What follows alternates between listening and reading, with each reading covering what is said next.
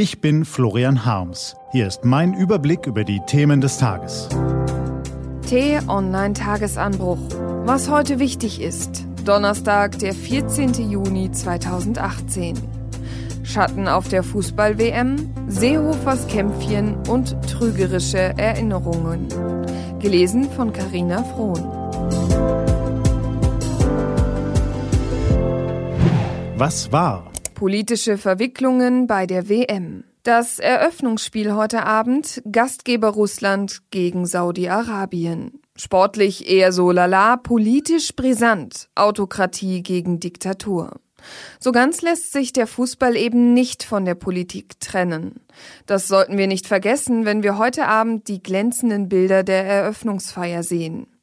Die Menschenrechtsorganisation Memorial hat die Namen politischer Gefangener in Russland dokumentiert.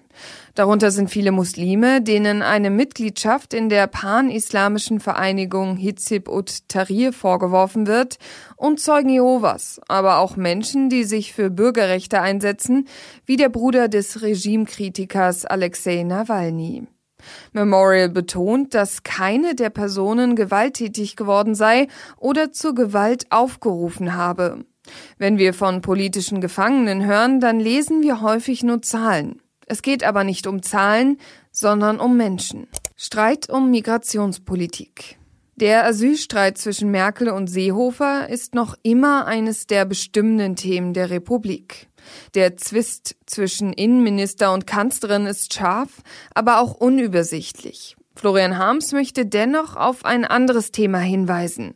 5000 Kilometer südlich von Deutschland liegt ein Land, dessen Einwohner schlimmste Not leiden. Krieg, Hunger, Cholera machen den Jemen zur Hölle. Ungeachtet dessen und weitgehend unbeachtet von der Weltöffentlichkeit haben Regierungstruppen mit Unterstützung Saudi-Arabiens und der Vereinigten Arabischen Emirate eine Offensive auf die Hafenstadt Hodeida begonnen. Sie wollen vor allem den Flughafen und den Hafen erobern. Angeblich werden dort iranische Waffen ins Land geschmuggelt. Die UNO warnt vor katastrophalen humanitären Auswirkungen. Wegen der Kämpfe müssen die Hilfslieferungen wohl in Kürze gestoppt werden. Florian Harms fände es angebracht, wenn die Bundesregierung sich für einen Augenblick dieser Tragödie widmete. Danach kann sie sich ja gerne wieder ihren Asylkämpfchen widmen. Was steht an? Die T-Online-Redaktion blickt für Sie heute unter anderem auf diese Themen. Im Zuge der Fußball-Weltmeisterschaft stellt die Redaktion unter anderem alle Teams vor, wirft einen Blick auf den sogenannten Videobeweis und räumt mit Fußballmythen auf. Diese und andere Nachrichten, Analysen, Interviews und Kolumnen gibt's den ganzen Tag auf t-online.de.